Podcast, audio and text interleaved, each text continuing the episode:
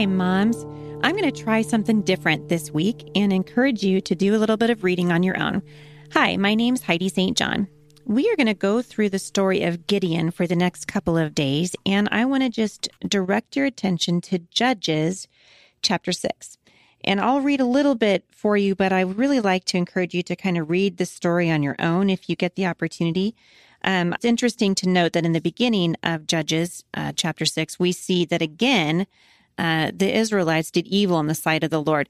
I love to read the Old Testament to our children because I think that there's so much that the kids can learn from watching how the Israelites follow God and didn't follow him and what the consequences were. Because really, the players have changed, but God hasn't changed and his his word and his law is still the same. And so now we, we find that the Israelites are in trouble again. And uh, the angel of the Lord has come down and sat under an oak. If I'm down in verse 11, he sat under an oak that belonged to Joash, where his son Gideon was threshing wheat in a wine press to keep it from the Midianites. Now they're they're afraid of the Midianites, and the angel of the Lord appeared to Gideon, and he said, "The Lord is with you, mighty warrior." Listen to Gideon's response in verse 13. He said, But, sir, Gideon replied, if the Lord is with us, why has all this happened to us?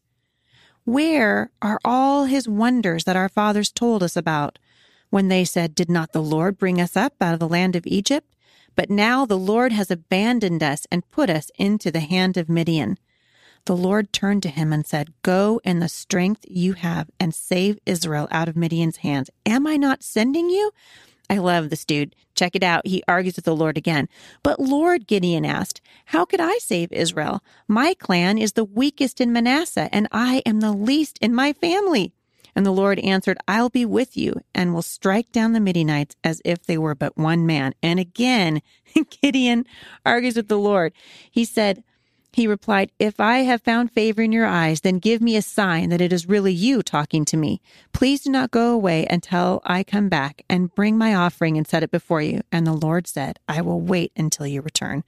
I think it's fascinating to see God's patience with us and his love for us. I also think it's fascinating to note that um, God sent a messenger to Gideon and the Gideon understands that he needs proof of God's call to lead, to lead Israel.